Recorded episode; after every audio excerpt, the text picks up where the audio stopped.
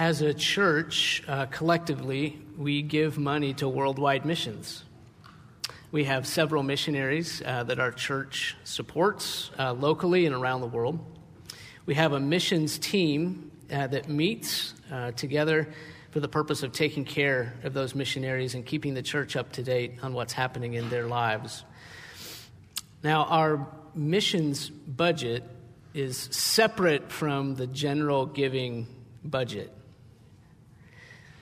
When they sit down um, at the end of a year to discuss the budget for the coming year, it's good for them to have some idea of how much money they could expect uh, to come in uh, to the missions fund so that they can set the budget for the year.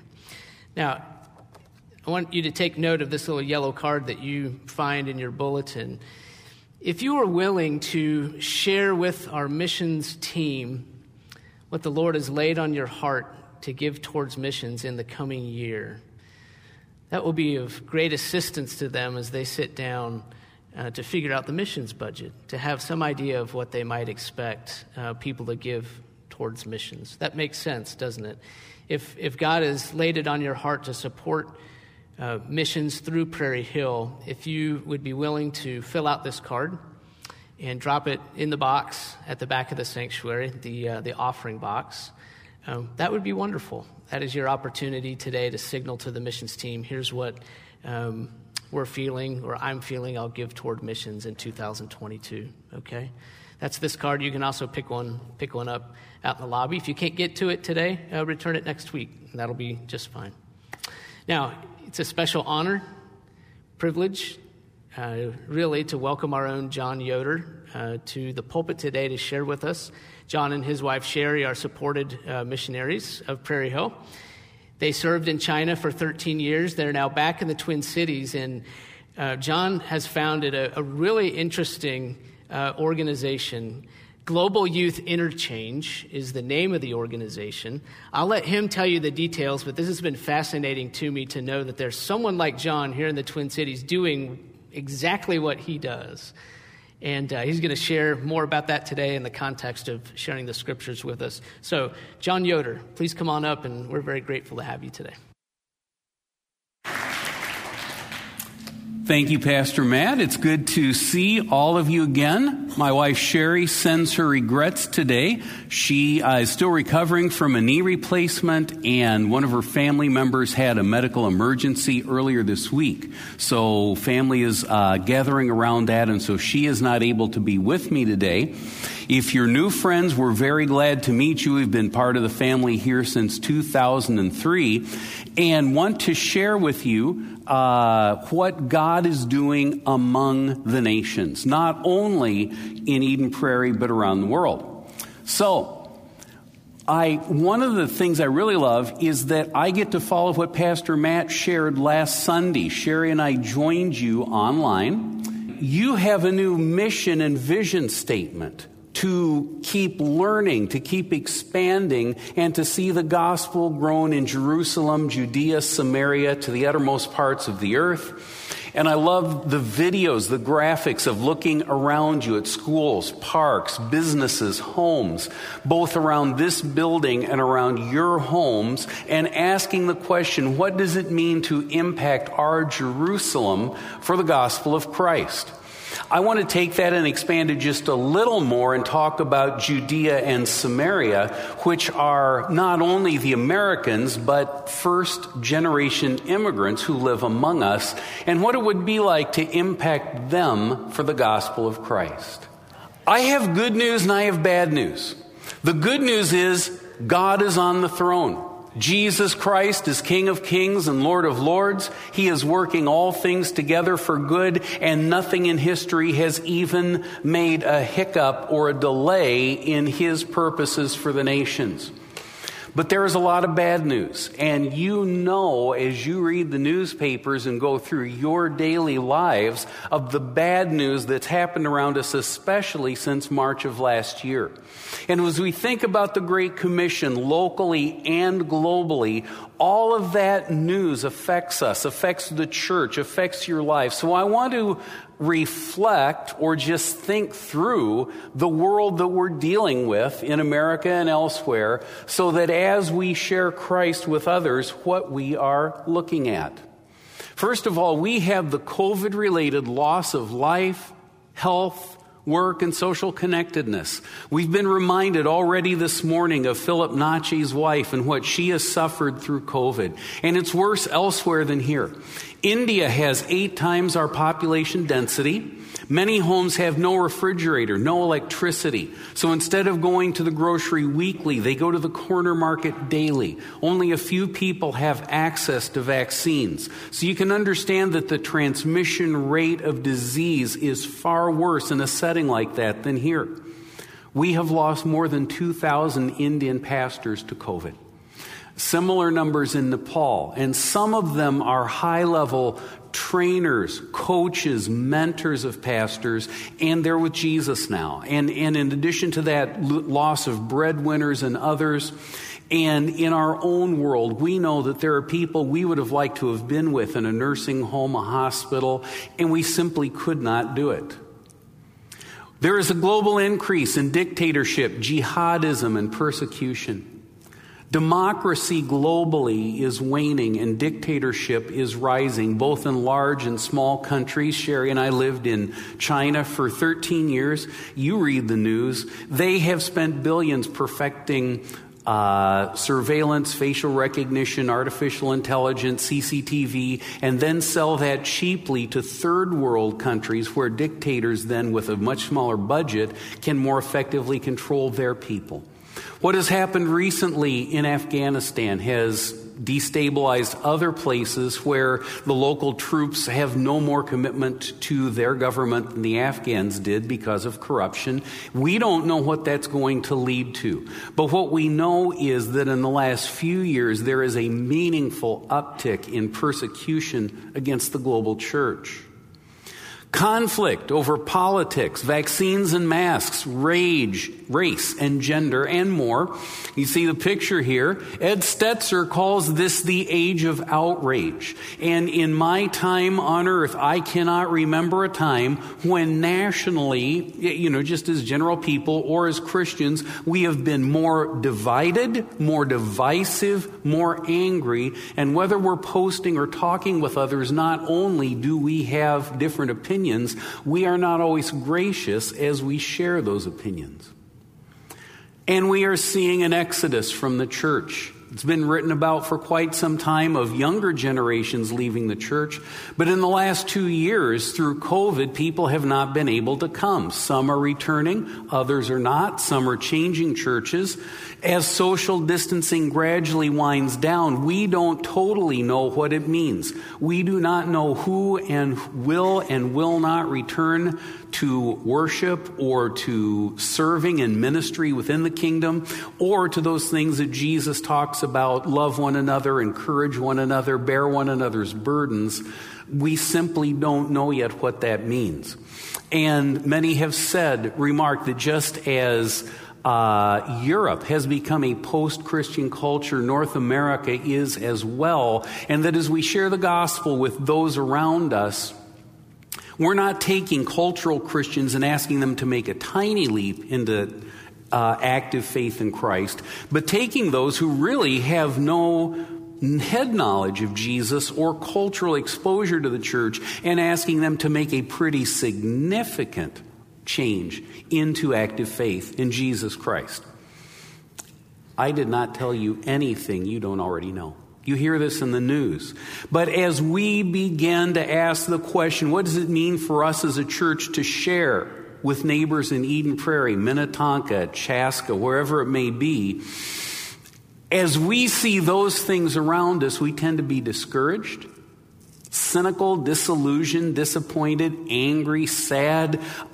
A lot of different emotions come to the surface, and it's not really likely to motivate us to go and share Christ with people around us. That's the bad news. So I want to tell you some good news. 2,000 years ago, Jesus gave his followers some bad news. In fact, it was worse news. He had spent three years training his disciples, mentoring them, coaching them, preparing them to leave the church, and then he started giving them news they did not like one bit. We will go to Jerusalem. I will be betrayed. I will be beaten. I will be rejected. I will be executed. Then I will rise from the grave. Then I will go to the Father, and you will not see me again, and I will send you the Holy Spirit. Nobody liked that message. That was worse news than what I just shared with you. But Jesus said to them, you know, folks, this is actually good news. And in John chapter 15 and surrounding passages, Jesus shares with his followers why it is good news that he must suffer and die and rise again, and why it is good news that he will not be on earth and we will not see him, and that the Holy Spirit is with us. So I want us to look at a few of these passages, and at the end of our time today, I want to give you some practical suggestions about what we can do to impact the nations around us. I believe that God loves His Word and He loves hearing His Word. So when I put a verse on the projector, could I ask you to read this aloud with me? This is John 15, verse 9. As the Father has loved me, so have I loved you. Abide in my love. God the Father loves Jesus Christ with a love that is passionate, energetic, 24 by 7, cannot be measured. And Jesus says that same kind of love that God has for me is the love that I have for you. A love that is unconditional, a love that has nothing to do with the way you behave, with circumstances around us. Jesus says there is more love and more power in this room than you can imagine. And what I want you to do is abide, stay put, focus on that love. What happens if we do? Read with me verses 4 and 5. Abide in me, and I in you. As the branch cannot bear fruit by itself unless it abides in the vine, neither can you unless you abide in me. I am the vine, you are the branches. Whoever abides in me, and I in him, will bear much fruit, for apart from me you can do nothing. So Jesus says, I love you with the same kind of passionate, infinite love that God the Father has for me. I want you to focus yourself on it, abide in it, and when you do, you will bear much fruit. And he says, without me, you can do nothing which means that our buildings, our programs, our education, our finances, our whatever, if that is what we are going to use to impact our community for Christ, we are wasting our time. But Jesus says, if I abide in you and my word abides in you, you are going to bear fruit. I brought my phone with me this morning, and you know that uh, 25 years ago, this thing made phone calls, right? It does several hundred other things now, right? So let me ask you a question. If I don't plug this in at night and the battery runs out, how many of those hundreds of functions does it do? Yeah, right? This just became a paperweight. Am I correct? Right? So maybe you're admiring the pretty gold colored phone case I have. And wow, John, that's, you know, it sets it apart. But let me tell you something. This is not just a pretty phone case. This is an external battery. And it has the same battery capacity, maybe more, that the phone itself does. And when I plug this in at night, and you know, if you don't have one of these, you unplug it and immediately your phone starts discharging. Not mine, because it's sitting in a battery 24 7. When I plug my phone in at night, the battery has almost never dropped to 90% because it's constantly being recharged by this gold covered case. Now, some people charge their phone a few hours a day. My phone is charging 24 7, 365. My phone is never not charging. When do you recharge your spiritual batteries? Do you recharge them once a week when you go to church? Do you recharge them once a day when you get into the Word and prayer? Jesus says, I want you to abide in me. That is, I want my presence to saturate everything you do sleeping, showering, driving, debating, Netflix, all of it. Jesus wants to fill every part of us. And when we invite Him into that and when we sense His presence, we're more aware of Him even than the news around us. We're going to bear fruit. Now, we want to tell Jesus the kind of fruit, right? So we want to, people get saved, church growth, but that's not always it. Jesus also bears spiritual fruit. Galatians 5. The fruit of the Spirit is what? Love, joy, peace. Very good. Read this with me John 13, 34 and 5. A new commandment I give to you that you love one another. Just as I have loved you, you are also to love one another. By this, all people will know that you are my disciples if you have love for one another. So if we abide in Christ, his love for us and for our brothers and sisters will grow. As we shared just a few moments ago, the last two years have been an incredibly divisive, argumentative time, not only in our nation, but in the church. Now, I'm a strongly opinionated person, and I think many of you are as well. It's okay to have opinions. But in the last couple years, as we have shared our beliefs with others, whether they're Christians or not, whether they're in this church or another church, have we had the Holy Spirit fruit of gentleness and kindness? Even if we don't need to take back the content of anything we've said, should there be anything of the tone or the mood in which we said it that maybe we need to apologize to somebody because we have not demonstrated Christ's love? Jesus says people will know that you're my followers if you love each other. But if we cannot get along with Christians with different opinions than us, then how do we demonstrate to the world that we are Jesus' followers? The fruit of the Spirit is love. What's number two? joy. Pretty good. John 15, 11, read that with me. These things I have spoken to you, that my joy may be in you, and that your joy may be full. Jesus tells us what he's excited about. When he is in heaven, he looks down on earth. What does he get pumped about? What excites Jesus. It's not stars in the sky. It's not oceans and rocks and trees. It's not buildings. It's you. It's people in whom he dwells, that he is making us like him. Jesus says, My joy is always in you, and I am telling you what? That your joy may be full. Now, many will tell us that younger generation today isn't really interested in talking about organized religion or maybe spiritual things, but there is an epidemic of anxiety and depression. And if you have joy, if you have answers for anxiety and depression in the circumstances that we face today, you might be able to find an audience if our abiding in Christ fills us with joy.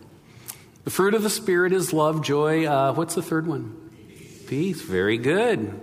You guys get an A. John 16 33. I have said these things to you that in me you may have peace. In the world you will have tribulation, but take heart, I have overcome the world. Jesus was not lying when he said, In the world you'll have tribulation, right? Would you, re- would you say that the last two years have been a deep trial that we've been going through, a time of pruning of the global church?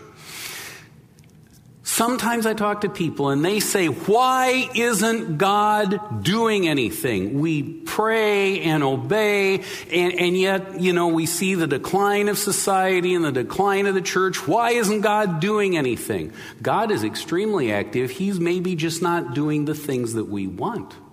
God was extremely active when Jesus was being nailed to the cross. He's been extremely active at every period of persecution in history. Jesus sends tribulation, but he says, These things I have spoken to you that in me you may have peace. And as we abide in Christ, as we focus on him, uh, we will find love, joy, peace, and we'll also find patience, goodness, kindness, self control. And I want to, my last verse is the one that uh, Pastor Matt has picked as a theme verse, really, with the new vision and passion statement. Would you read this with me? You will receive power when the Holy Spirit comes upon you, and you will be my witnesses in Jerusalem and in all Judea and Samaria and to the ends of the earth. When will you receive power? When? Yeah, when the Holy Spirit comes upon you, there is a high connection between the Holy Spirit coming upon us, between being filled with the Holy Spirit, and between abiding in Christ, which is focusing our minds and hearts 24 by 7 on who Jesus is, what he has done in our lives, what he is doing in our brothers and sisters' lives. And when that happens, we have the capacity to be witnesses for Jesus in Jerusalem, Judea, Samaria, and to the ends of the earth. So, folks, I am thrilled at the new vision statement you have. But if it is simply organizational power or people power, this is not going to go anywhere. It is only when the power of Christ resides upon us both individually and as a body that we will bear effective witness for Christ. We must let His fruit shine through us. And if, in the middle of all these icky things that are going on, we find love, joy, peace, and more, then we have something to share with the world. Well, folks, that's the good and the bad news on a theoretical level, but now I want to transition. I want to get very practical with you by talking to you about something concrete and specific you can do to reach the nations, not just across the ocean, but across the street. Things that my organization is doing, things that you are doing with us, and things that we might do together in the future. Of the 3.5 million people who live in the Twin Cities, 1 million are immigrants, first or second generation, from over 100 ethnic groups. It's amazing uh, as I hang out with them and see their diversity. So they are nearly a third of the population of the cities. Well, what about Eden Prairie itself? Here's a pie chart. This is based on last year's census demographic data. White folks are about 69%. Bear in mind that that includes Russian and European immigrants, okay? So that's reasonably consistent with the rest of the metro. Black, that is both African American and African immigrant, 7%. Asians are nearly 14%. Latinos, 4.5%. And then there are mixed race and others. In other words, the demographics of Eden Prairie are not very dissimilar with the demographics of the broad metro area. And I think you know it, right? When you go to Target, when you go to Cub, when you go to Culver's or Walmart or wherever you go, I believe that you see that. You probably see it in the school and in the office. God has brought the nations here, which gives you the opportunity to build relationships across cultural boundaries. Most first generation immigrants have never had a meal in an American's home. Now, they eat American food all the time because you can't find an Ethiopian restaurant, a Peruvian restaurant. They're just, you know, there's very few of them. So they know hamburgers and pizza and all the rest. But they've rarely been invited to the home of, of somebody like you and me because all of us tend to hang around with people like us. It's just what we do. And if you have them over, and it doesn't have to be the full Thanksgiving thing, it can just be whatever you happen to be putting together that day, just the ability to be with you and ask what you guys do every day would actually be an eye opener for them and will give you the opportunity to build relationships. Now, you may think to yourself, and we can invite them to Prairie Hill, and you're absolutely right, you can. There is a minority of first generation immigrants who would fall in love with this church and churches like it, who would become members. A, ma- a, majority will not. And the reason is that the life issues they face are different. If you attended an English language immigrant church in the Twin Cities, they would be friendly, The theology would be orthodox, but the sermon illustrations wouldn't land on you because the people are wrestling with different life issues than you are. And in the same way, Pastor Matt and others who share here need to talk about the life issues that middle class suburban Americans wrestle with, which are not the same issues that immigrants wrestle with.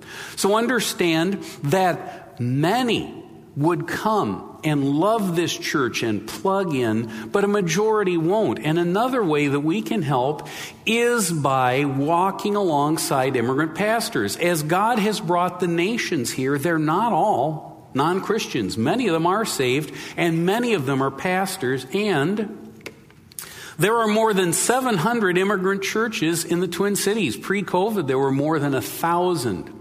They are roughly 30% each Latino, Asian, African, and 10% Russian and European. I have worshiped in more than 50 of them and, and in most cases tried to get to know the pastor. Their average size is 30. Now, there's many that have 100, there's three that have 500. There's plenty that have a dozen, but 30 is an average size. You can guess that with that kind of attendance, most pastors aren't supported financially by the church. There's a few part time, there's several full time, but most are volunteer. They have a 40 hour job, they're raising their families in a foreign culture, and they're leading the church with the time available. And with only 30 people, how many children and teens do you think they have? Right? So they don't have the scope and scale of graded ministries that you can have here. And by walking with them in partnership, you can be a great blessing to these churches. My organization, which we launched as uh, Global Youth Interchange, we're going to rename next year because we have found that church matchmaking and being a church connector is our sweet spot. I tell people I am eHarmony for churches. And what that means is, you know, eHarmony, right? You got so many women, you got so many men, and just because you bring two people together, you all know you don't marry the first person you date, usually, right? And so it doesn't mean anything was wrong with anyone. It just means it wasn't a match. But it takes time. But as we match people together, we find that real blessing happens. Tell you a story. Three years ago, this pastor, Juan Vargas, came from Guatemala planted a church in his home, which is a trailer in Shakopee. One year ago, I worshiped with them. They packed out the home with 30 people to maximize the church. His home had no sofa, no dining room table, no comfortable chairs. The furnishing in his living room were 30 folding chairs, a keyboard, and a couple of speakers because they were trying to maximize the size for the church. I loved the worship, the people, it, it, you know, was great, but I knew that size was their delimiter. I wanted to find a church south of the river because an unsaved Latino doesn't want to come north of the river to go to church. I wanted to find them something nearby. In January, Resonate Church moved into its new building. It was a church plant, it met in schools, and in January got its new building. I didn't know anyone. I emailed the pastor, I Zoomed the pastor, and in February, I brought together the leadership team of Resonate and Vida Nueva. And I just asked them, Do you guys like each other? Would you want to spend time together? Might God be calling you to serve together? They started attending each other's services live and online. They started to pray about what it would be together. And the youth pastor of Resonate said to Anna, the youth pastor at Vida, You want to do youth group together? Your kids all speak English. And in the spring, they started. And this is one of their summertime youth events. This spring, three Latino teenagers came to faith through that joint youth ministry. In May, uh, Vida Nueva started to worship in Resonate's facility. This is their very first service. Because the church is no longer in Pastor Vargas' home, his home now has a sofa, a dining room set, and two armchairs in July, and bear in mind, this is the first year that Resonate had its own building. They had an Animal Palooza, which is this big festival with all kind of stuff. Both churches brought tents, brought food. The Latinos made Spanish language t-shirts. And at Thanksgiving, in just a couple weeks, they're going to do a joint food distribution where Resonate is preparing Thanksgiving meals, and Vida Nueva knows poor people that they're sharing the gospel of Christ with, and jointly they are sharing in this outreach event. This is Ethiopian Evangelical Church on the east side of St. Paul. It is one of only three immigrant churches in the metro that has 500 people. They took a break for COVID, but recently they started having Sunday morning worship. However, their building is very, very old. Zero parking spaces, and the basement has no windows and virtually no ventilation. And everyone said, This is not a place to have our children's ministry during a pandemic. For several months, they postponed their children's and youth ministry until they found a place that had ventilation. I found a church in Roseville. It didn't work for them. I found a church in Oakdale. And I introduced them to the pastor, and they toured it last night, yesterday afternoon, for the very first time. 130 children and children's workers and youth from this church met at Hope Church of Oakdale using six classrooms in the gymnasium, and they're thrilled. Many of you came to faith as children, and you knew the power that those Sunday school teachers or parents or whoever had in your life, and this church that has missed that has it back again. This is their older facility. This is a Latino church in Columbia Heights. Most of the churches in Columbia Heights are smaller, meet in uh, schools, one meets in a coffee shop. There, this church and two Caucasian churches are small enough that they have youth groups, but they're not well designed. And I've brought them together as a consortium. Someone is going to do the scheduling. People will take turns leading events. And I know other both American and immigrant churches in the near vicinity that I will invite into that. In addition to that, those are done deals, but I, there are churches that are Haitian, Filipino, Sudanese, uh, and Liberian, and somebody else that are in process. I'm introducing them to pastors. It takes a while to get on the radar, it takes a while to get things together. And I often find that if I don't push the email or the text thing, it doesn't work. So, at any rate, we have a number of relationships that are in the process of formation. Now, I have tried to connect you with an immigrant church for a while, but you know what? I'm 0 for 3. Uh, maybe you should fire me. I don't know. I've, I've tried to introduce you to a, a Latino, a uh, Indian, and a Liberian. Pastor Matt has met two of them. Good relationships didn't click. But this is eHarmony, right? You don't marry the first one you date.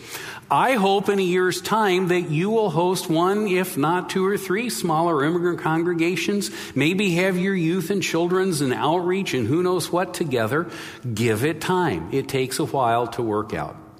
But how could some of you as individuals engage with us in this kind of ministry? One is to connect a church. Right now, I need three host churches on the northeast side of town. But if you know a church anywhere in the U.S. that might be a fit, let us know. Connect a missionary. I'm working with heads of 13 mission agencies to form a pipeline as missionaries wind down their overseas service, return anywhere in the U.S. with the support they've already raised, the skills they already have to continue um, serving immigrant communities right here in the U.S. If you know anyone in the process of returning, please put us in connection. Connect a technologist. We're developing in the next months a new name, a new website. Uh, I've got bids on designing a logo, doing some WordPress. But if you know a Christian that might do that free of charge, please put us in contact or pray for us.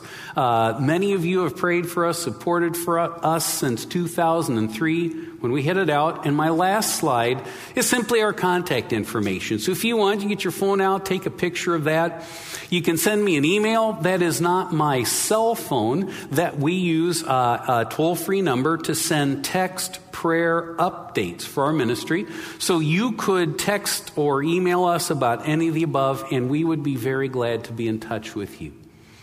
Thank you, brothers and sisters, for your partnership in ministry for about 18 years. And we want to see not just this partnership blossom, but the other ones we heard about in the Sunday school hour and many other things as you're a learning community and you're asking, what does it take for us to impact our Jerusalem, our Judea and Samaria with the gospel and the ends of the earth. Let me pray for you. Jesus, I thank you that you fill each one, and as you look down from heaven, your joy remains in us. And I pray today that you would help each of us to shut down the news feed, the bad news, the social media, the whatever it is that discourages us. And that we would find ways 24 by 7 by 365 to plug into you in all that we do. May you fill us May you fill us with love, joy, peace, patience, all of those fruits. And may you fill us with the fruits of people coming to faith in Christ, the growth of your church, the expansion of your kingdom. We ask this in Jesus' name. Amen.